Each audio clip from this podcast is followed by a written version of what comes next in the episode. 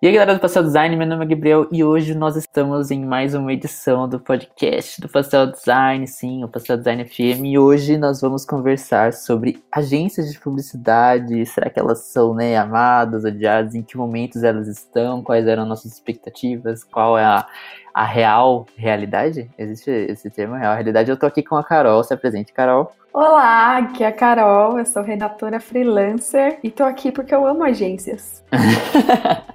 eu tô aqui porque, tipo, eu sou, eu sou evangelista do, do formato agência.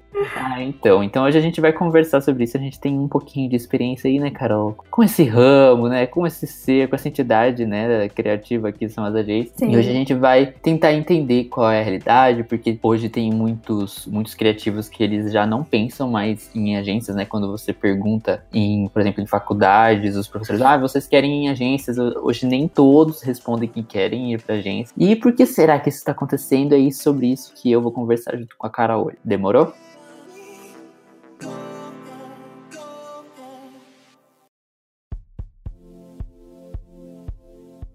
Então, vamos lá. Agências, agências, agências. Uh, sempre tem aquele antes e depois, né? A gente começou lá pensando nossa, deve ser um lugar mega descolado, né? Que deve ser um lugar mega, ai, disruptivo, em que as pessoas Acho que com tudo, né? Tipo, tudo você tem uma visão anterior e a visão depois, né? Sim, a gente pensa que é um lugar extremamente mente aberta e tudo mais. Quais eram as suas percepções, Carol, antes de, de entrar numa agência? Então, é, antes eu vou explicar um pouquinho que eu nunca tive essa pretensão de trabalhar em agência, porque eu sou formada em Direito. Então, quando surgiu essa chance de eu trabalhar em agência, eu não tive muito tempo, assim. Mas aí eu fui dar uma pesquisada e a minha ideia era: meu, que que é isso? Que lugar descolado, meu. A galera deve ser muito inteligente, o pessoal, meu, muito avançado, muito além do meu tempo. Aí Sim, foi... né? Eles usam Mac, eles, tipo, é, eles podem, meu, tipo, como assim, puff? Ainda mais assim que.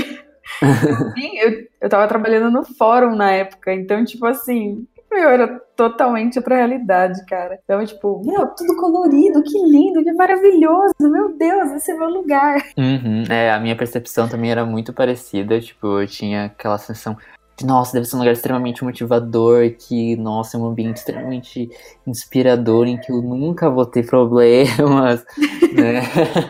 e a gente pegou, acho que bem essa transição, né, que começou a surgir muito lugar, assim, com, com esse visual todo, né, tudo. Sim, a gente se promovendo também. É. E aí, né, a gente chegou lá, entrou, eu e a cara, a gente entrou, tipo, quase que juntos nesse mercado. É. Aí, né, praticamente é na mesma semana.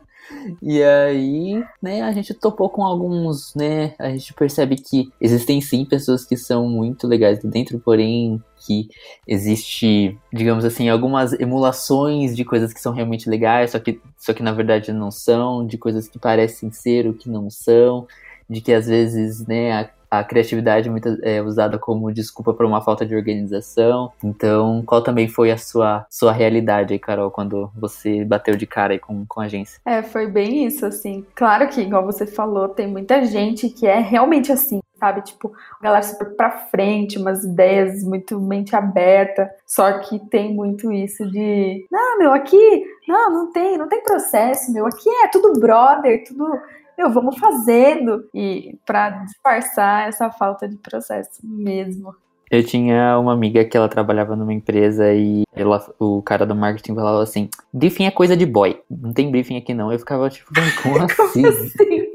Isso não ah, existe, sabe? juro. Então, exatamente, muitas vezes a gente acaba batendo com isso, né? Com desorganização, com salários muitas vezes não bem pagos, com overworking, né? Que é você trabalhar até mais tarde. Uh, eu acho que essa questão do overworking eu não tive muito, mas eu tive muito a questão do ambiente em si não ser muito saudável para mim, de eu não me sentir bem. Talvez eu quase tenha desistido de ser designer na, na época que eu tava lá, talvez. Mas. Rindo, foi... mas não de feliz. Exatamente. Para mim, acho que foi uma, uma, das experiências, tipo, que, onde eu mais cresci. Foi um catalisador, assim, pro meu crescimento como profissional criativo. Mas ao mesmo tempo me colocou dentro de uma caixa em que eu me sentia muito muito insegura em que eu cheguei no momento que eu não sentia que eu tava mais aprendendo, assim que eu tava retraindo, né? Que foi o momento uhum. que eu uhum. tive que abdicar pra ir pra, ir pra vida freelancer e, e, tudo mais. Eu tive uma época que eu tentei ser freelancer e, tipo, deu certo, só que eu precisava amadurecer, então eu, vou, eu fui buscar uma agência para eu melhorar e tudo mais. E eu fui, eu aprendi muito. Só que acho que assim como, como com, com a Carol, eu descobri que o formato de trabalho de agência não era, não era o que era para mim. Então, isso é uma coisa que eu tenho percebendo que para muitas pessoas é um sentimento geral, né? Não sei para você, Carol. É, não, é, eu tenho percebido bastante. Na verdade, é uma conversa que tá tendo tem um tempo, né? Então, a galera tem debatido muito o formato tradicional, né, da agência, se é realmente mais o que funciona melhor, se realmente é criativo e tal. Mas deixa eu perguntar, Antes de entrar em agência, você trabalhou onde mesmo? Eu antes eu trabalhava como freelance, tipo, mesmo pegava uns jobzinhos e tal. Ah, tá. Uh, mas tipo, foi um período muito curto de tempo. Uh, e aí, porque eu trabalhava antes, né, eu trabalhava numa empresa de fotografia em que eu trabalhava, tipo, fazendo lembrancinha de criança, fotoproduto, ah, tá. uh, revelação de foto, todas essas coisas. Então, e eu também, eu também fotografava na época. Eu fotografava casamento, aniversário de criança, tem cada história de, de fotografando aniversário de criança, casamento, ó, dá um podcast inteiro. Nossa, que da hora. Sim, aí já tirei muito, muita foto 3x4 nessa vida, já recortei muita gente de foto que chegava a pessoa assim e falava assim, ah, então, tá vendo essa pessoa aqui dessa foto? Tem como você tirar pra mim? É tipo, sei lá, o meu ex, sabe? Uma coisa assim. Juro, acontecia muito disso. Mas essa coisa do. Ah, voltando pro, pra agência, uh, eu também sinto que é muito um sentimento geral, né? À toa que a gente viu alguns eventos acontecendo aí, como a planilha, agora a planilha já tá no 3.0 já. Né? Mas aparentemente já não, tá, já não tá mais disponível, alguém tirou do ar. Uh, eu lembro que eu tinha outros amigos que eu quando eu tava nesse sentimento de confusão a respeito de agência, eu sentei para conversar com outros amigos que trabalhavam em outras agências, em outras cidades, para saber se eu tava errado, sabe? Porque a gente fica muito na dúvida, né? Se, se todo aquele sentimento, toda aquela dúvida que a gente tem na nossa cabeça sobre aquele formato de trabalho é, tipo, realmente é, verídico ou é só, se é só mimimi da nossa cabeça? E tudo mais. Você também teve essa sensação, Carol? Então, é que eu, eu demorei a perceber que não estava funcionando para mim. Uhum. Então, tanto que a gente até conversou bastante, né, na época. Então, uhum. eu achei que eu demorei bastante, assim, para perceber que o problema não era eu, sabe? Que o problema uhum. poderia ser do, do próprio formato, assim, de trabalho, ser muito linha de produção. Aí, uhum. acho que demorei quase três anos e uhum. Mas também quando eu percebi, foi bem rápido, assim, a minha transição. É, é, é tipo, é tipo Matrix, sabe? Tipo, a pílula azul e a pílula vermelha, é isso que é Matrix? Daí, tipo, você, é. toma, você sai da, uma delas, você sai da Matrix e você fica assim, caraca, o que que eu tava Sim. fazendo da minha vida?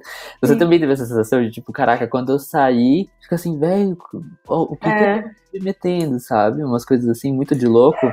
Sim, então, Porque tipo, e hoje eu trabalho com agências, né? Mas é de outro jeito. Então, hoje, como freelancer, eu consigo lidar. Agora, meu, do outro jeito. Sim, e eu acho que eu acho que quando a gente trabalha com agência, agora que a gente é freelancer, a nossa decisão é muito mais consciente sobre aquilo que a gente está submetendo, tipo, sobre o tanto formato de trabalho, e também a gente não tá lá dentro, debaixo daquele ambiente como a gente estava antes, né? Então, por exemplo, hoje eu trabalho com algumas agências, então, e eu eu tenho muito. É, a decisão que eu fiz de atender elas é muito consciente, sabe? Até mesmo porque eu converso bastante com você, ó, tipo, eu tô aqui com essa daqui até tal momento eu consegui algo melhor e tal. Então, tipo, pra mim é muito consciente porque eu tô com, com elas. Mas quando eu não tava, tipo, na hora que eu, que eu saí, eu fiquei vindo de fora, meu Deus do céu, sabe? Em que situação que eu tava. É então, verdade. Eu já passei por algumas situações, assim, muito, muito loucas. Você tem algum exemplo aí, Carol, de algum exemplo? De, um exemplo de algum exemplo é ótimo, né? Ainda bem que eu não sou prolixo. Tem algum exemplo de alguma situação aí que você passou em agências que você gostaria de reportar aqui no, no podcast? Tenho. tenho. Tenho, meninas, tem. Tenho. Agora que você falou, hum. eu lembrei de uma vez que eu, eu até participei assim da reunião com o cliente e tal. Enfim, uhum. era um dos maiores clientes da agência.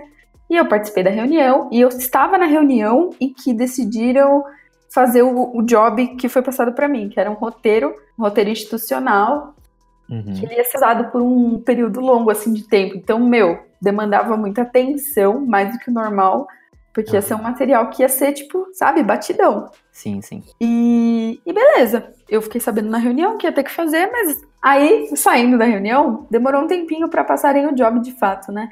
E quando me passaram, me passaram sem prazo. Eu fiquei, ah, beleza, vou fazer ele uns dois, três dias, sim, tipo, pra ficar bem, bem show, né? Pra dar tempo de fazer e revisar e, e, realmente fazer bem, bem, bem feito. Aí, acho que eu comecei numa segunda, não sei, foi no começo da semana.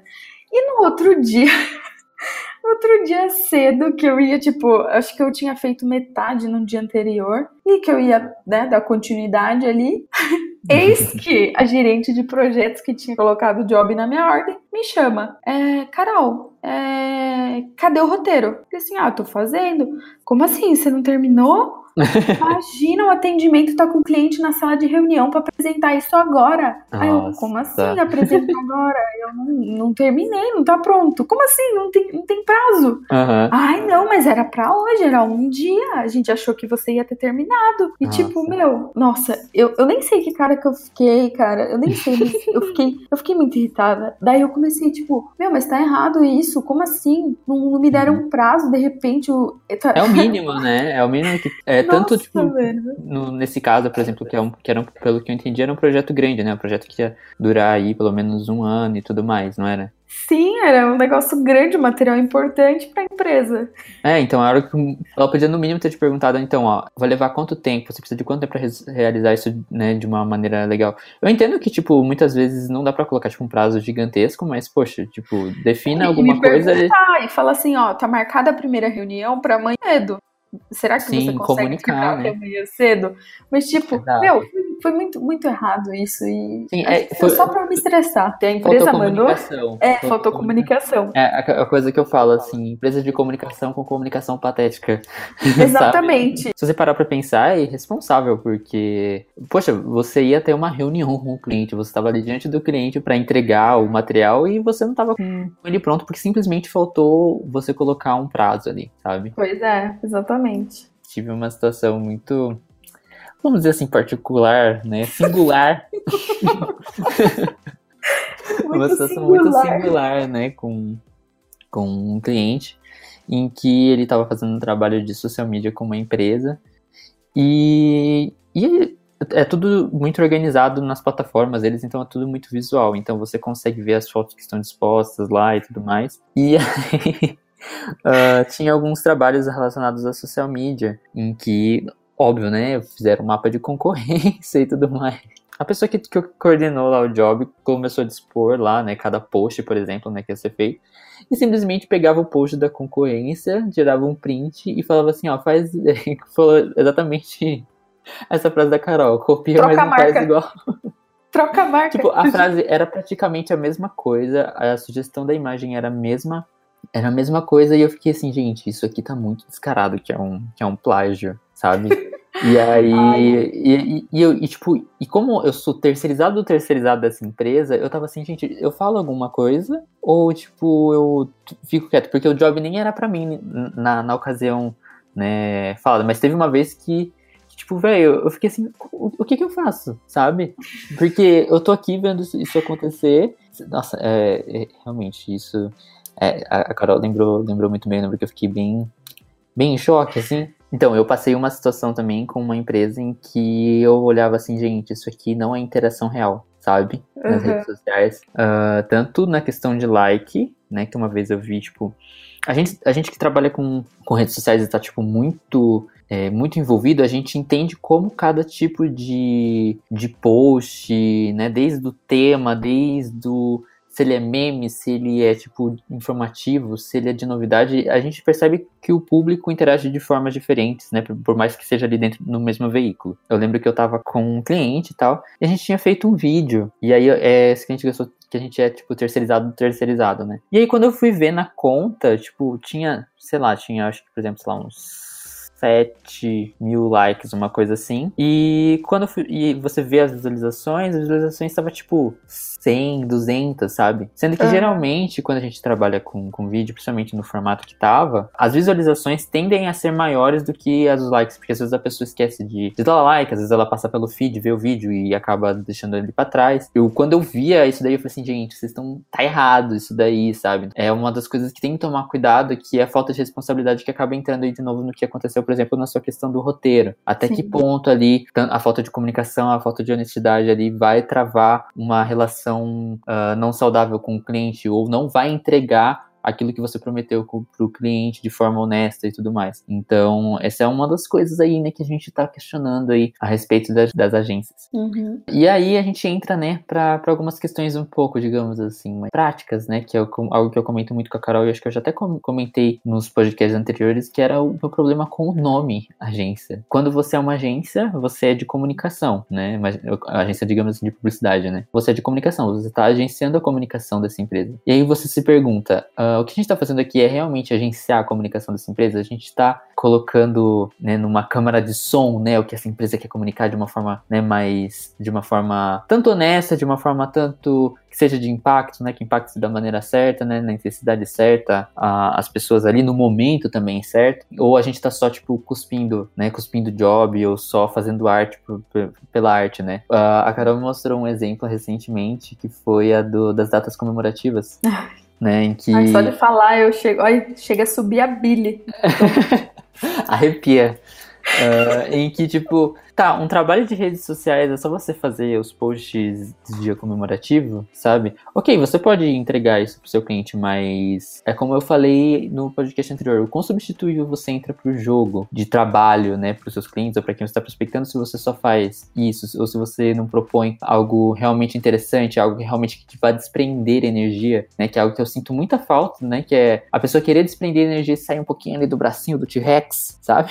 uh, e querer desenvolver algo algo legal. Eu, e algo que eu falo também que desenvolver algo que seja ah, um pouco, não exatamente fora da caixa, mas desenvolver algo que realmente impacte alguma coisa, não fazer a arte pela arte, não precisa de tanta energia, é só você né, dar um passinho ali de iniciativa, sabe? Sair do, do, do fazejamento e realmente pro planejamento olhar para as coisas como um todo. Uma coisa também que eu e a Carol, a gente muitas vezes é, percebe é que uh, existe a necessidade de passar o job de uma mão para outra muito rápido para cuspir ela rápido. Que aí eu acho que entra um pouquinho do formato ali anos 90, de coisa, entrou pelo atendimento, vai sair, vai passar pela dupla e depois já vai entregar, entendeu? Então, a, ficar nessa batata quente ali com, com o job, que, é, que muitas vezes acaba causando briefing mal feito, que acaba é, ocasionando em uma arte mal finalizada, numa redação clichê. Ficar nessa batata quente, de novo, você entra num jogo muito substituível para os seus clientes, para a agenda de clientes que você tem ali, né, Carol? O que, que você acha a respeito dessas questões aí, né?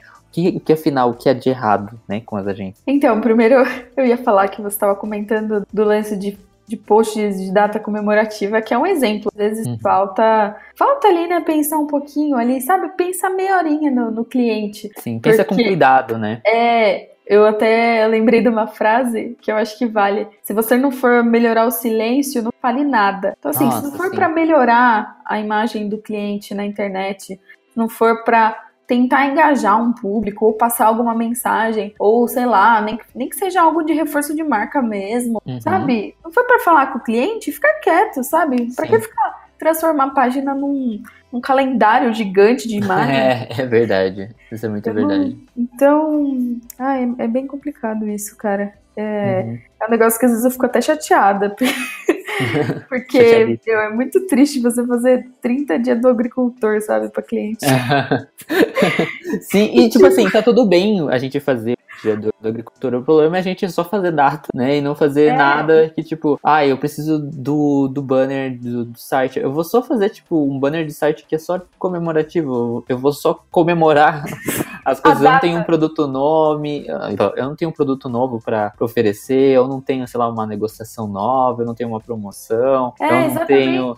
Não tenho uma né? comunicação interna aqui, sabe? Tipo, é aquela coisa, a gente entra pela, da arte pela arte, entendeu? O post pelo Exato. post, o folder pelo folder, o panfleto pelo panfleto. Então, tipo, eu, eu, eu também acredito que é uma coisa que eu comento bastante, nem tudo precisa ser super descabeçado. Tem coisinhas que a gente vai ter que fazer só pra cuspir mesmo, só pra, só pra entregar. O problema é que a sessão que a gente tem, né, Carol, uma coisa que a gente conversa bastante, é que a gente tá 100% do tempo apagando o fogo dos outros. A gente é. não tá, tipo, resolvendo o problema, a gente tá ali, tipo, tá. Sabe aquelas cenas de filme que a pessoa, tipo, apaga o fogo com o pé? Ela nem apaga com água. Porque ela não vai ter tempo pra, apagar, pra pegar água. Se pegar água, já vai consumir o negócio inteiro. Ela vai, vai ter que jogar o negócio no chão e pagar com o pé, assim, batendo a bota no chão. A gente tem a sensação que a gente tá assim a 100% do tempo. Isso é muito isso não é só prejudicial para a agência, né, que muito provavelmente ela vai estar tá entregando trabalhos com uma qualidade questionável, com uma qualidade mediana, razoável, mas também para quem está executando isso, né? Ela, a pessoa está sempre ali apagando fogo, apagando fogo, vai chegar no momento que ela não vai aguentar mais, entendeu? Que daí é entra um pouco naquela questão de uh, em que momento as agências estão sendo realmente motivadoras a respeito do que as pessoas que estão ali dentro fazer com que elas amem mais o que elas fazem.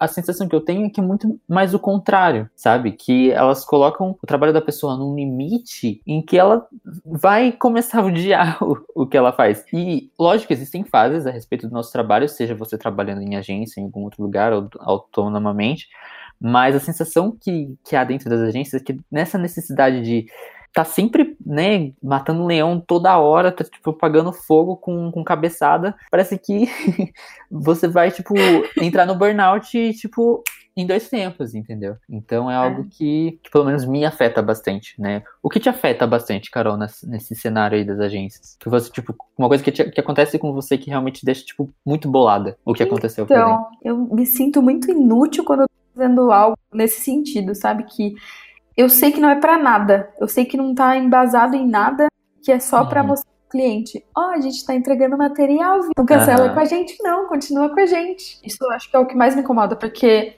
eu aprendi tudo trabalhando, né? Tudo que eu aprendi hoje, tudo que eu sei hoje de comunicação. Então, tipo, poucas coisas que são normais da gente se incomodar, eu acabo não me incomodando porque eu já eu aprendi dessa forma, então, sabe, me afeta menos. Mas uhum. eu acho que acho que é uma coisa que quando, quando, a gente compara eu com você, eu percebo que eu me afeto muito mais do que você, por exemplo. Né? É, então, eu acho que porque você, tipo, você aprendeu certo, né, teoricamente, assim, na faculdade e tal, é. né? Então, eu não tive isso. Então, muita coisa, realmente, eu, eu percebo que, nossa, eu relevo muito. Eu faço, sabe, eu, eu sou aquela pessoa para toda obra. Meu, tem um negócio para fazer em 15 minutos, eu faço. Uhum. Não me incomoda. Sim. O que me incomoda é fazer coisa que eu sei que não é para nada. Uhum. Porque eu sinto que tô perdendo meu tempo, sabe?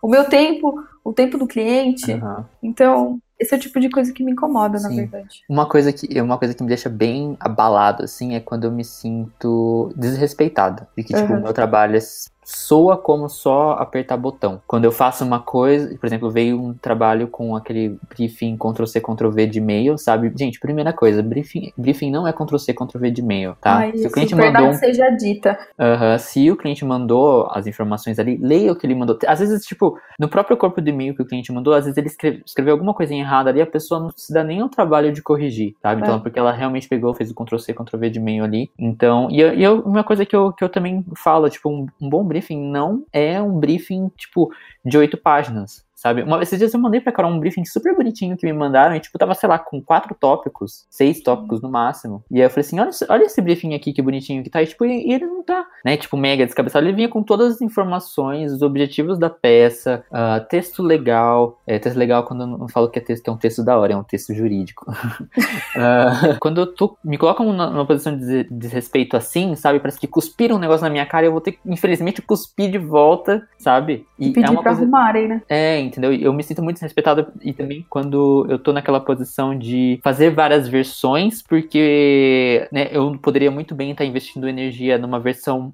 ótima e eu vou estar aqui investindo minha energia em duas ou três versões ruins, sabe? Uhum. É, não, não, não ruins, mas tipo medianas, sabe? Só para conseguir entregar três. Exato. Então, tipo, o quanto você evangelizou o seu cliente a respeito do trabalho que você faz? Porque se eu tenho que entregar para ele três versões, o quanto ele confia no meu trabalho? O quanto ele, ele, confia no trabalho da agência, entendeu? Se ele vai ter que ficar escolhendo tantas, tantas opções assim. Tipo, quando eu, eu trabalho com né, alguns trabalhos que são meus, eu coloco lá um, uma faixa de, de, alterações, mas eu não coloco mais de uma versão. E eu deixo isso muito claro. Porque eu, a gente aqui tá como profissional de, de criação e de comunicação, a gente investindo energia em algo que seja realmente assertivo, eficaz, vai ser muito, muito melhor do que a gente dissipar essa energia, tipo, em, do, em dois pensamentos, sabe? E muito, a chance desses dois pensamentos ficarem algo extremamente clichê é muito grande. Pelo menos é o que eu sinto quando acontece. Tipo, ah, faça duas ou três versões. Eu sinto que essa questão de, tipo, muitas vezes ter ficar fazendo várias versões me coloca numa posição muito de, tipo, que o meu trabalho eu aperto o botão e vai saindo versões Então, essa sensação muitas vezes que eu sinto como o meu trabalho tá sendo desrespeitado, eu realmente, tipo, fico. É uma coisa que realmente me deixa, me deixa muito mal. É uma coisa que, que, que realmente me afeta muito. Mas também tem outras realidades de outras pessoas que, pelo menos, eu não vivenciei, né? A Carol acho que também não. Que é, tipo, né, agência aí virando noite, que é aquela coisa da, ai, não sei o que, as pizzas, vamos pedir uma pizza e tudo mais, a gente vai virar à noite, a gente vai ficar trabalhando. Você tem algum testemunhal aí de alguém, Carol? É, recentemente eu, eu, trabalhei com um cara que ele tinha passado muito isso na agência que ele trabalhou, uhum. que era super comum eles saírem tipo às três, quatro da manhã da agência, Nossa. tipo, e o dono pagar o táxi para eles voltarem, pagar o Uber, sabe? E tinha pizza. É. Então, Ai, gente, sério. Não quando dá. eu vejo alguns outros trabalhos em alguns outros lugares, né, em, em alguns outros países, a gente identifica que, uh, por exemplo, empresas que têm que fazem 3D, né, de modelagem e tudo mais. Às vezes acontecem deles, deles excederem algumas horas do dia, mas eles pagam. Que é o certo. Eles pagam um valor ali. Então, tipo, cara, o que eu faço por não ser, tipo, por não ser, sei lá, virar uma laje, continua sendo trabalho, sabe? Continua sendo tempo, entendeu? Gasto. Por que você não vai querer pagar o tempo a mais ali, né? E, e eu, vi, eu vi muito disso acontecendo e eu vi a gente falando, ai, não, a gente tá fazendo brainstorm aqui 11 horas da noite no, no, celu, no WhatsApp. Eu fico, gente, não, tá errado. Tá então, errado. mas é aquele negócio que a gente falou, de lugar descolado, assim, disfarça, sabe? O, o lugar diferentão, sem regras, tudo de boa. Sim. Ai, não tem dress code, não tem, tem puff colorido. Ah, vamos ficar aí até mais tarde, a gente é brother mesmo, vai ser divertido. Ai, eu ia falar, tipo, até um negócio que eu até, até esqueci fiquei nervoso. Mas uh, aí a gente entra para a romantização da precarização do trabalho, né? Que aí a gente tem um pouco, um pouco na questão do ambiente. Tipo, será que é realmente um ambiente descontraído? Será que, por exemplo, uh, oferece. Uh, a empresa está oferecendo os materiais corretos, né? Para você conseguir trabalhar? Não, nenhuma agência precisa de, tipo, de 16 IMAX, né? É. Mas uh, um equipamento que você conseguia desempenhar, eu lembro que, tipo, um amigo meu me contou que ele tava trabalhando numa agência. E, velho, ele tava com um computador extremamente, tipo, zoado e tal. E o pessoal cobrando pra ele o job, eu falei assim, cara, eu, eu não consigo, eu demoro, com esse computador aqui que eu tô, eu demoro, tipo, 15 minutos pra abrir o arquivo. E é muitas vezes job também que não chega com todos os materiais, né? Chega aquele job urgente, né? E eu falei assim, tá, mas cadê os materiais? Aí, tipo, chega às 6 horas os materiais e eu falei assim, tá, tem como ficar pronto hoje? Óbvio que não vai ficar pronto hoje, entendeu?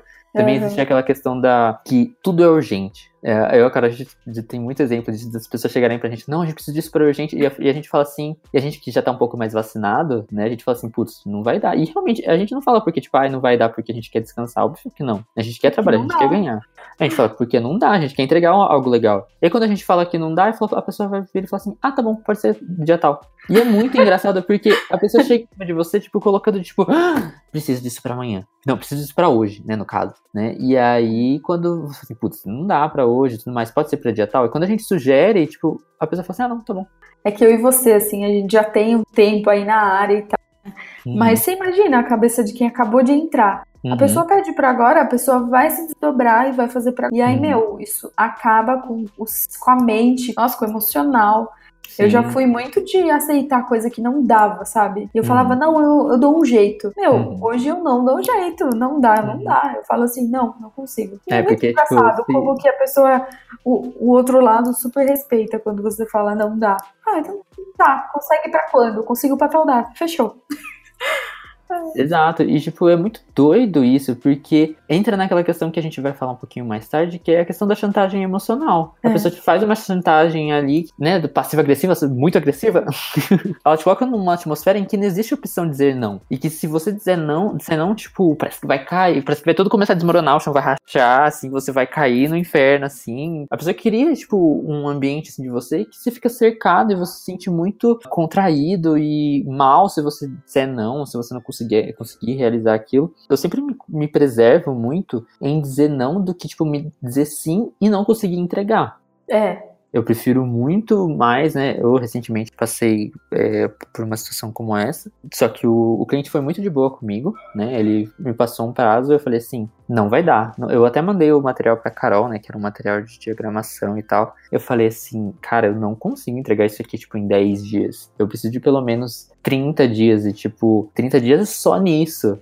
sabe? E o cliente foi de boa, o cliente foi extremamente tranquilo. E isso que eu falo, dá uma opção de diálogo, cria uma atmosfera de diálogo, sabe? E não de tipo, ah, isso aqui é urgente, putz, eu preciso disso aqui. Cara, se ninguém for morrer. Né? Se não for, tipo, pessoas estão sendo contaminadas pelo produto que você fez, entendeu? Tá tudo bem, entendeu? Mas do contrário, se ninguém for morrer, se ninguém, sabe? Se, se, se eu não fizer isso hoje eu acordar, o mundo estiver a mesma coisa, sabe? Uh, tem um livro que eu, que eu tenho aqui que chama Coisas Muito Legais para Ser Muito Feliz, ou Coisas Bem Legais para Ser Muito Feliz. E ele fala, né, é um livro, tipo, meio que de autoajuda, assim, com umas ilustrações e tudo mais. E uma das páginas está escrito assim: uh, esta página aqui saiu errada, e na próxima página, e o mundo continuou girando, sabe? que legal! Tipo, o, o, mundo não parou porque aquela página saiu errada, entendeu? Precisa existir um exercício de inteligência emocional e de gerenciamento de, de projeto que não seja menos chantagi chantagioso, né, dentro das agências, que seja menos, menos tóxico. E também existem muitas visões muito tóxicas dentro das agências, né? Que aquela questão do, ai, você tem que ter tesão. Tinha um cara que eu, que eu, que eu via disso e eu ficava, ai, meu Deus do céu, pelo amor de Deus. Uh, ai, somos uma família, vista a camisa. Tem que ter sangue no olho. E, e tal, o quanto isso é realmente uh, eficaz, né? Saiu uma pesquisa recentemente, inclusive, que diz que pessoas que, que amam, que fazem uma coisa assim, estão mais sujeitas a serem, a serem exploradas em que jogo que a gente tá, sabe? Que jogo, que jogo interessante é esse, ou desinteressante é esse. Você vai ver, tem, tem as vagas arrombadas, né, as famosas, e elas perceberam um padrão que existem essas frases, né? Somos uma família, vista a camisa, tem que ter tesão e não sei o quê. Não, e mais, sabe? O que isso quer dizer? O que, que eles querem dizer com isso? Que que, quando, o, qual que, como você define o que é ter tesão pelo trabalho? Nossa, é eu verdade. Tipo, até é meia-noite na agência, é eu me sujeitar a fazer no prazo que você quer, mesmo que seja um prazo, tipo, totalmente desumano. Hum, é, nossa, o que, que eles querem dizer com isso, né? Tipo, eu acho extremamente subjetivo. É, a gente pode ficar naquele. E, e como nesse padrão que né, o Vagas Arrombadas entrou, uh, você percebe que são, são vagas que não querem pagar aquilo, né? Elas querem que. Eles querem colocar num, numa. De novo, né? Numa atmosfera em que eles estão fazendo um favor em te contratar. É. Sabe? Que não é. Que ali. Que aquilo ali não é trabalho. Putz, isso aqui é legal, entendeu? Por que você vai querer, querer ganhar mais do que R$ 1.500 aqui para trabalhar para fazer essas 12 milhões de tarefas que eu coloquei aqui, entendeu? E é. cumprir essas 18 competências que eu coloquei. É chance única para você aprender tudo, tudo que aprender na vida. E recentemente um amigo meu, ele passou por muito parecida, em que ele ia fazer um orçamento para um site e tal, e ele tava contando que a pessoa chegou assim para ele, falou assim: "Ah, então eu queria fazer um site com você e tudo mais, eu gostei muito do, do seu portfólio e vamos lá, não sei o que. Meu amigo falou, ah, beleza, vamos lá. E pegou e fez o orçamento mandou orçamento. Aí a pessoa ficou, pô, mas isso aqui eu não consigo pagar. pô, você gostou tanto do meu trabalho, por que como você não vai conseguir pagar? E tipo assim, o preço que ele falou, né, eu não vou falar o preço aqui, uh, era um preço, tipo, muito justo pro tamanho do projeto. Era um preço muito, muito, muito justo, inclusive. E aí a pessoa entrou no que? No campo da, da chantagem emocional. Não, mas porque a nossa agência é isso, porque a nossa agência é aquilo. Cara, mas tá, sua agência é isso, sua agência é aquilo, por que ela não pode pagar o valor justo sobre o meu trabalho. Uh, recentemente também eu tive uma, uma situação parecida em que eu tava uh, numa posição, sei lá, muito de privilégio assim, de poder dizer não, em que a pessoa queria que eu cobrasse um número X para fazer determinada quantidade X de posts e eu falei assim, cara, para mim não dá esse preço, para mim é impraticável, sabe? Eu não consigo, tipo, dizer que eu vou abrir o meu computador e, e tipo, eu vou pagar para trabalhar, vou literalmente pagar para trabalhar, sabe? para fazer essas coisas. Então, a gente tem que sair um pouco dessa, dessa, dessa atmosfera de chantagem, chantagem emocional para tudo, chantagem emocional para você fazer um job urgente, chantagem emocional para você trabalhar até mais tarde, chantagem, chantagem, tá muito difícil falar chantagem, chantagem emocional para você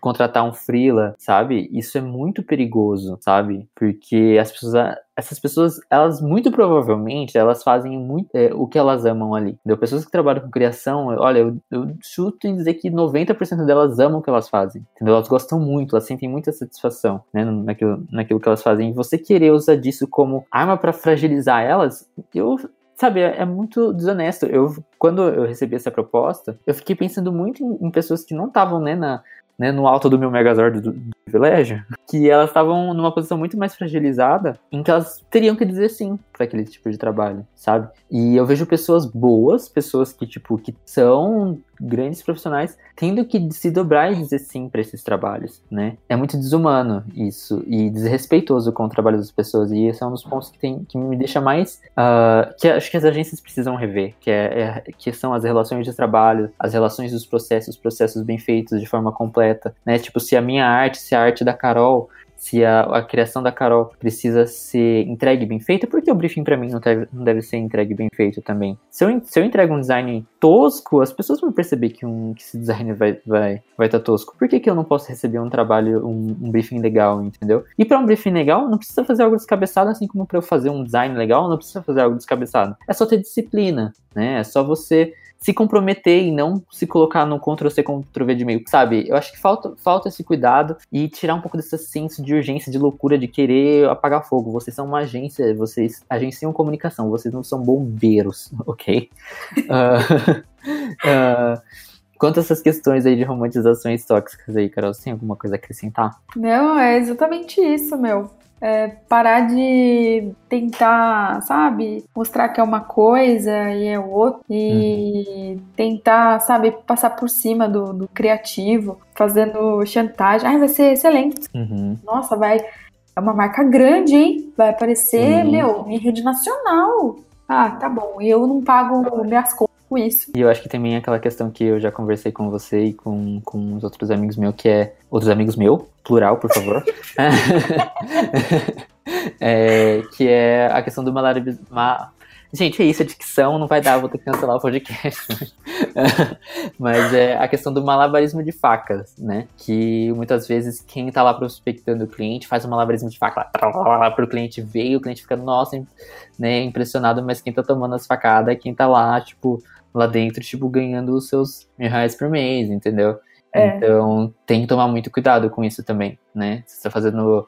tá batendo pandeiro pra doido dançar, igual meu pai fala. Meu pai também fala isso. Toma muito cuidado nesses dois sentidos, porque, velho, é o nosso trabalho, sabe? E você desrespeitar o que a gente faz e é, romantizar a precarização do, do nosso trabalho, além, sei lá, desrespeitoso, é desleal, sabe? Porque é algo que a gente realmente ama e, e colocar isso num, num joguinho mesquinho é, é triste, sabe? E eu acho que o mercado mudou muito, né? O mercado ele, ele seguiu para alguns caminhos e eu acho que deve, existir, deve parar de existir uma mesquinharia em achar que a, as, as agências, por isso, não devem mudar, né? Eu acho que existe uma coisa que a gente não falou, que é muito comentado nas agências também, é a questão do ego, né? Né, meninas? Nossa. Mas a questão do ego é algo que bate muito forte nas agências também, é algo que a gente que muitas, acho que muitas pessoas já, já, já conversaram, acho que nem, nem precisa acrescentar. É algo também que atrapalha a comunicação. Tem algumas questões que eu acho que todo mundo deveria ler, buscar a respeito sobre que são sobre relações públicas. Que eu lembro que eu tive as aulas na faculdade e a galera ficava assim, ah, não sei o que. A pessoa de faculdade, primeiramente, ficava ficando naquela, ah, não sei por que eu tenho essa aula, não sei por que eu tenho essa.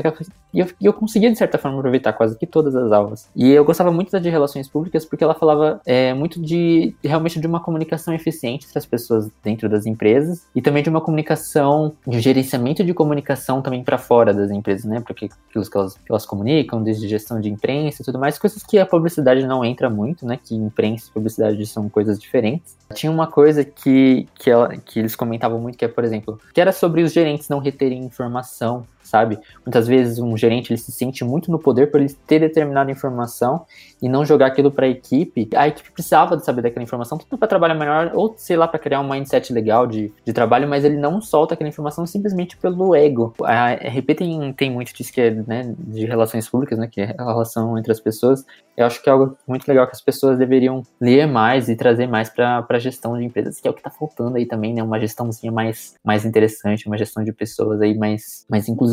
E eu acho que outra coisa legal também que, que a gente não colocou aqui na pauta, que é incluir os criativos nos processos de decisões, sabe? Tanto da agência, tanto de definição de, de alinhamento. Porque não sei, Carol, se já aconteceu com você, mas chegar único, tudo simplesmente já definido para você e você não participou do processo e você não tá imersa nisso. É, eu já estive nas duas situações, tipo, de só receber pronto e também de participar ativamente com o cliente. Só que assim, eu acho que é claro que é interessante, mas eu acho que tem que saber conduzir também. Isso. Porque eu isso. acho que fica, senão fica muito parecido, só que com mais trabalho, assim, pro criativo. Sim, sim. Isso Mas, é. mas eu, eu realmente acho bem interessante isso. Porque você olhar no olho do cliente, escutar ele falar da marca dele, do propósito dele, é, do, como funciona o produto dele, o serviço, eu acho que, meu, é muito diferente do que você ler sobre. Principalmente Sim. quando você não recebe briefings muito bem construídos, né? Exato, isso Então, é aí você consegue perceber muito mais, assim, a diferença.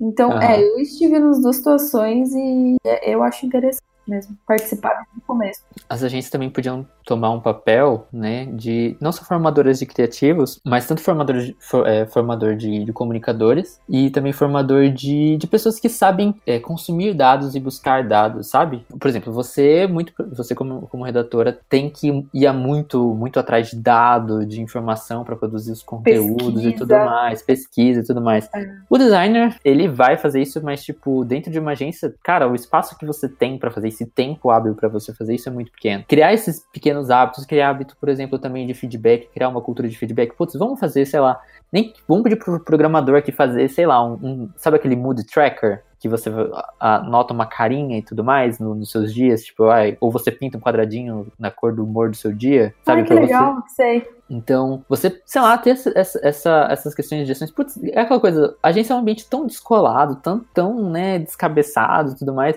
por que não trazer essas soluções também pra dentro da, da agência, né, pra que o dia a dia ela seja melhor, pra, tipo, problemas existem, né, uma coisa que eu falo, uma coisa que eu falo assim, problemas existem, o problema, o problema dos problemas é não falar sobre eles, porque eles se tornam um problema ainda maior. É como você, tipo, por exemplo, não falar sobre dinheiro, porque as pessoas têm problema de falar sobre dinheiro, e aí, mas aí quando elas não têm problema em falar sobre dinheiro, dinheiro vira um problema, né? Então eu gosto muito da Natália Arcuri, por exemplo, porque ela fala muito abertamente sobre o assunto, né? Afinal, esse é o tema, é o tema do canal dela. Mas ela incentiva que as pessoas falam sobre, porque as pessoas ficam assim, ai, não vou falar sobre dinheiro e tudo mais. Então, problemas precisam ser falados e identificados, né? E problemas, como, eu- como eu disse, sempre existem. Mas a partir do momento que a gente identifica eles, a gente já tem uma- um ponto ali de, tipo, ok, eu posso.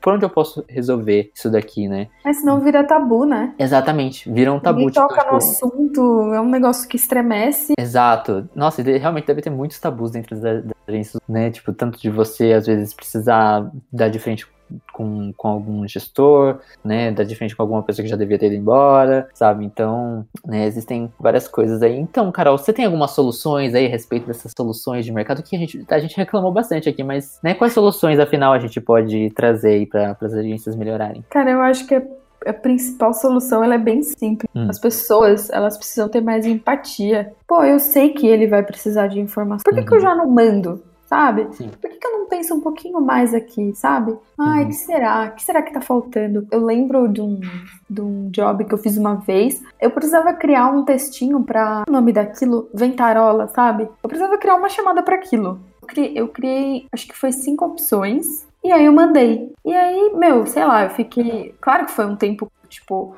acho que foi um 30 minutos, 40 minutos pra mandar cinco opções. Mas aí depois que eu mando, me, me vem. Ai, o cliente não gosta que use a palavra não em nenhuma chamada. O que custava me mandar essa informação antes de eu fazer? Sim. É mais assim, ah, eu quero concluir. Eu tô aqui com a minha ordem de tarefas do dia, eu só quero ticar. Ai, quero ticar isso aqui, pronto, passei, pronto, pronto, pronto, passei, passei. Aham. E não tem, sabe, aquele cuidado, aquele pensamento. Pô, deixa eu fazer uma vez só, né? Então, acho que o primeiro problema, mas Uhum. é de falta de empatia mesmo. Porque Sim. acho que, meu, se não metade, quase metade dos problemas iam, iam acabar, sabe? Não, você- eu acho, eu acho que você tem razão. E eu acho que também, é uma coisa que, que eu comento é que empatia não é tipo só uma mentalidade, empatia é um exercício. É. E todo exercício ele demanda atividades práticas. Muitas vezes para algumas pessoas é muito abstrato falar sobre empatia, então tá muito abstrato para falar sobre empatia. Vamos falar sobre inclusão, vamos falar sobre dados, vamos falar sobre conversa, vamos falar sobre ouvir, ah, porque é, é meio difícil a gente querer colocar o nosso, é, vestir o sapato dos outros, né? Sendo que a gente usa né, sapatinhos diferentes. Só que o problema é que muitas vezes não há nem o exercício de querer ouvir ou de querer mudar ou de parar tudo que tá acontecendo. Putz, o que, que eu preciso remodelar aqui? Então eu gosto muito, por exemplo, daquele livro Design Sprint. E ele é um processo, tipo, se você olha assim, ele é, ele é tudo que uma agência precisa. Ele não leva muito tempo. Uh, ele vai ter teste com, com com, com o cliente, tipo, e não vai ter muita gente. Ele é extremamente prático, tem etapas muito claras do que você vai fazer. E eu acho ele um, um por exemplo, um, um, processo muito sincero. E eu acho que uma coisa que falta nas agências é, tipo, confiar no processo e ter processos. Porque que processo que a gente tem hoje além do, do, do cospe e cospe de volta, da batata quente ali, entendeu? Então, ter processo, se, se dispor a, a, a, criar processo, nem que seja um processo próprio ou buscar processo de outras empresas. Gente, quantas empresas existem no mundo? Quantas agências de, de publicidade existem no mundo? Será que nenhuma delas pensou num processo saudável de trabalho? É, isso, isso é algo que que me afeta, que, que me afeta bastante, que eu fico que eu fico pensativo. Eu acho que é uma das coisas que a agência precisa estar atento, que é uh, também precisa estar muito atenta às questões que eu falei do começo, que, que são a de, de comunicação, que, que vocês são comunicadores e que existe hoje toda uma transição da, das mídias e conteúdo transmídia, em que uma coisa não funciona no mesmo corpo que a outra, sair um pouquinho daquele papel passivo, sabe, de fazedor, de é, de fazedor, tipo de cuspidor de job, uh, de fazer só para entregar. Uh, e entendo, também entender que está tudo bem, às vezes precisa fazer as coisas só para entregar. O problema é sempre estar 100% do tempo apagando fogo e tudo mais. E buscar consultorias também com pessoas, né, da área, né? Hoje a gente tem o, Ken, o Ken Fujioka, ele é um, ele é o esposo da, da Leila, da Leila Germana, ela participa de vários podcasts e tudo mais. E ele faz palestras, por exemplo, relacionadas à toxicidade dos ambientes de comunicação, né? Então, eu acho muito incrível, de, finalmente teve alguém que se posicionou né? A gente também tem outro termômetro aí que é o Love Mondays, a gente tem outro termômetro aí que é, o, que é a planilha, sabe? Eu acho que olhar com, olhar com mais respeito o trabalho criativo, sabe? O trabalho criativo não é porque ele é criativo, porque ele não é profissional, sabe? Então tratar com mais profissionalismo, tratar com mais respeito, colocar na caixinha de tipo, eu estou lidando com um profissional aqui, né? As ideias valem dinheiro, o tempo desse criativo vale dinheiro e não, né, tipo, só o que ele cospe de arte para mim vale dinheiro, sabe? Então, é um trabalho como qualquer outro as pessoas subestimam um pouco a prestação de serviços, né? Porque eu não pego o que essa pessoa faz, não é, não é físico. Ela não gastou dinheiro para comprar, mas a gente gastou muito dinheiro para a gente chegar onde a gente chegou entregar um trabalho no nível que a gente entrega. Então, meu, custa dinheiro, cara, não adianta. Tem um. Eu tinha um professor que ele falava assim: que às vezes as pessoas chegavam pra ele, ah, mas é muito caro o seu trabalho, mas você faz isso lá em uma hora. Ele falou assim: olha, talvez eu realmente faça em uma hora, mas na verdade eu fiz em quatro anos e uma hora. Eu fiz em seis anos e uma hora. Eu fiz em dez anos e uma hora. Entendeu? Ai, que legal. né? Muito bom. Para eu chegar para fazer isso daqui nesse tempo, com essa qualidade, com essa finalização, não foi tipo de uma hora para outra, entendeu? Houve prática, houve, houve, houve muita, muita coisa que teve que abdicar, houve investimento. estudo, investimento, entendeu? Houve muito trabalho suado, entendeu?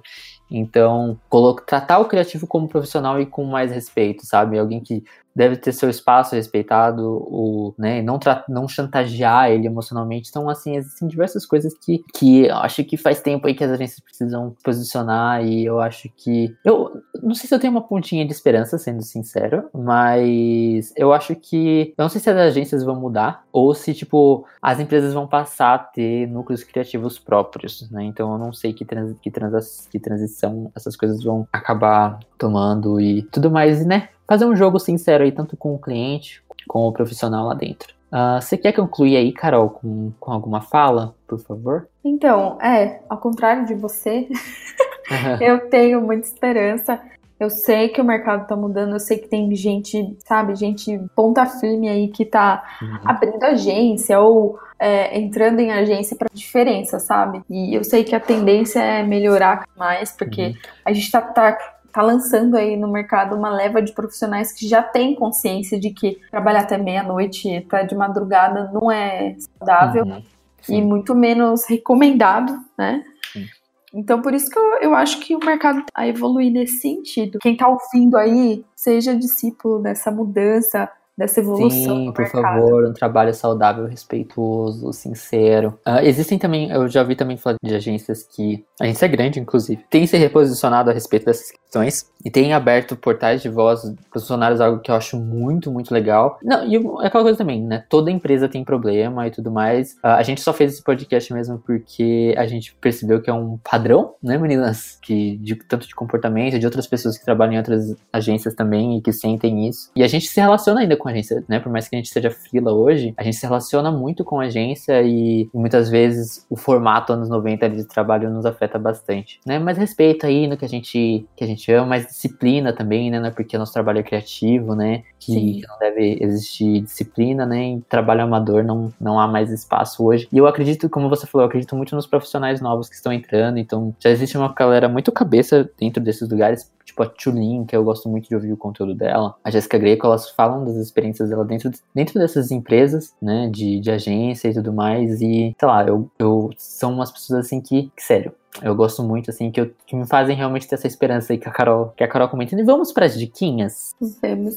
Vamos para as diquinhas, então eu vou começar aqui. Tem um artigo que é meu, meninas, uma publi minha, que é Objetivos à Custa de Quem, em que eu converso um pouquinho lá no meu Medium, né, o medium.com barra arroba pasteldesign. Eu converso um pouquinho lá sobre algumas relações de trabalho em que as pessoas, né, as pessoas não, as pessoas também, mas algumas empresas né, se colocam como disruptivas, mas na verdade elas estão jogando floreios em, né, na precarização de alguns trabalhos aí e tudo mais. E também tem um outro artigo que também está no Medium, esse não é meu, que se chama Por que criativos talento talentosos? Por que criativos talentosos estão deixando a sua, a sua agência de merda? É, sim, é meio pesado esse título, mas ele é bem reflexivo. Uh, ele tem um tom de desabafo, então você leia ele num tom de desabafo, porque às vezes ele pode soar um pouquinho chorão demais, mas ele cutuca várias feridas ali, sabe? Então, ele é um pouco extenso, mas ele é realmente um texto bem necessário. Ele é bem antiguinho já, inclusive. Uh, e minha outra dica também, lembra quando a gente estava falando sobre conversar, sobre você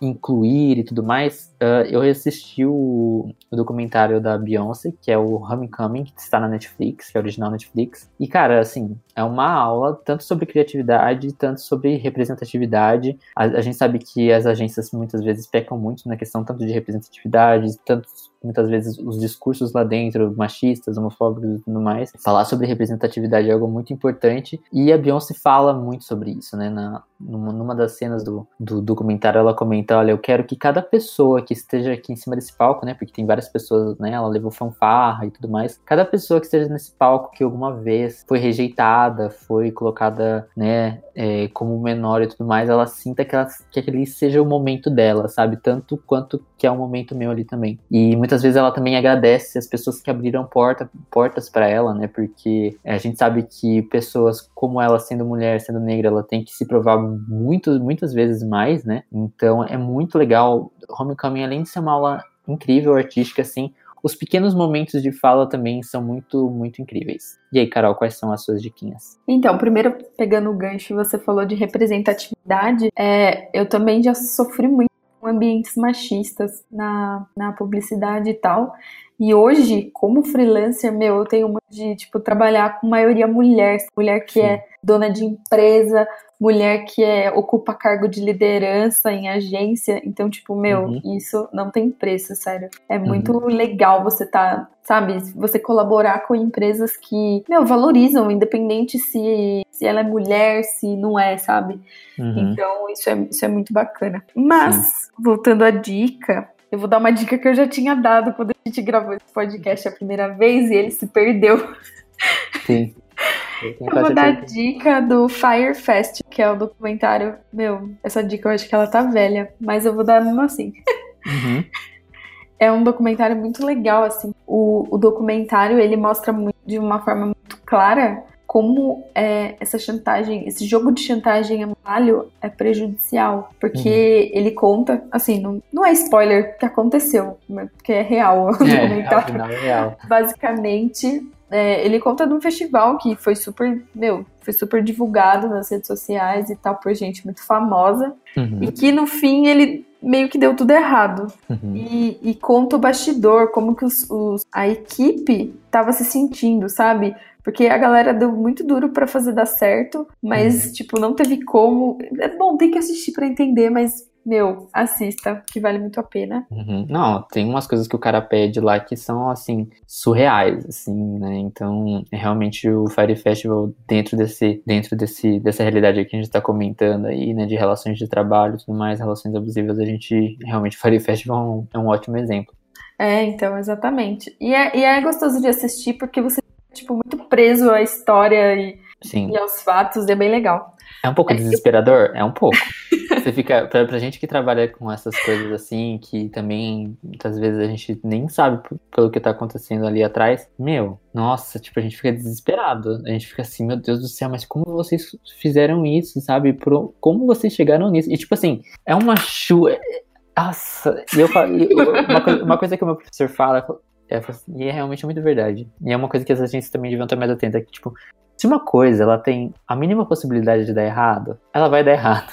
E tipo assim, Fire Festival tinha várias mínimas coisas que tinham a máxima possibilidade de dar errado, e tipo, tudo deu e além, entendeu? Então, não, acho que era o tipo, contrário, né, no Fire Festival. Tem alguma chance de dar certo? Porque eu acho que não é. tem nenhuma chance de dar certo. É, tipo, qual, qual é a chance? Era mais fácil dizer o que, que, tinha de certo do que se fosse pra numerar o que tava de errado, minha filha. Ia ser uma, uma carta de metro. Não, é muito inacreditável. E uma outra ah. dica que não é, não é publi, tá, menina? Publi? é, é um curso de escrita criativa que é do Matheus de Souza. Ele é uhum. é um dos top voices do LinkedIn aqui do Brasil. E ele já tem um curso muito famoso que é sobre produção de conteúdo para o LinkedIn e marketing pessoal. E, e, desse curso dele saíram alguns é, top voices do LinkedIn Brasil. Então eu adoro os textos dele, eu, eu, acho muito massa o jeito que ele escreve. E ele tá com esse curso de escrita criativa que ele lançou, acho que semana passada ou retrasada. Então é uma recomendação. Uhum. Adorei. É, é bem legal. É, eu também fiz um curso recentemente do Amarelo Criativo, aquele de produção de conteúdo, com planejamento de conteúdo, Pocket Class. Também eu adorei, foi muito, muito legal. É bem e, legal mesmo. E aí eu aprendi muita coisa, eu tô aplicando várias coisas no pastel design e realmente tá fazendo a diferença. E é algo também que eu, que eu deixo aí recomendado, meninas. Então eu acho que é isso, a gente, né, descascou bastante. a gente conversou bastante. Eu acho que as pessoas. Eu quero que as pessoas entendam da forma certa esse podcast. Porque ele não é, é tipo, um título soft, nem um tema soft, né? Que as pessoas entendam que existem problemas e não falar sobre esses problemas geram mais problemas ainda. Falar sobre os problemas das coisas não é antiprofissional, né? Algumas pessoas falam assim, ai, é, você não está sendo profissional. Não, muito pelo contrário, eu tô, querendo, eu tô me, me, posicionando a respeito a coisas que não afetam só a mim, mas afetam outros, outros profissionais também. Eu quero que as pessoas entendam que esse podcast é realmente para levar uma reflexão e um reposicionamento mesmo, né? Que as pessoas repensem o que, né, como que anda sendo a rotina criativa aí das agências, né, se realmente está sendo algo saudável, sendo algo que está afetando de forma negativa o que a gente ama fazer, porque afinal a gente ama o que a gente faz, né? Então Exato. eu acho que é isso, cara, onde as pessoas podem te encontrar? As pessoas podem me procurar no LinkedIn, como Caroline uhum. Serafim, eu escrevo lá, eu gosto bastante de estar. Ou no uhum. Medium, Carol Serafim também. Uhum. Então você aqui do Pastel Design que está acompanhando esse podcast, você pode me encontrar no Twitter, arroba gbonfini. Uh, você também pode encontrar o Instagram do Pastel Design, que é blog Pastel Design. Também pode encontrar no Facebook, que também é Pastel Design, uh, no YouTube, e você pode ouvir o podcast tanto no Spotify, você pode ouvir também no Google Podcasts ou no iTunes, ok? Uh, você pode, assim que você terminar de ouvir esse podcast, vai lá na última foto do Pastel Design, diz o que você achou, acrescenta lá que a gente vai discorrer mais sobre o assunto. Demorou? Então acho que é isso. Um beijo a todos e até mais. Dá tchau, Carol. Tchau, gente. Tchau, beijo.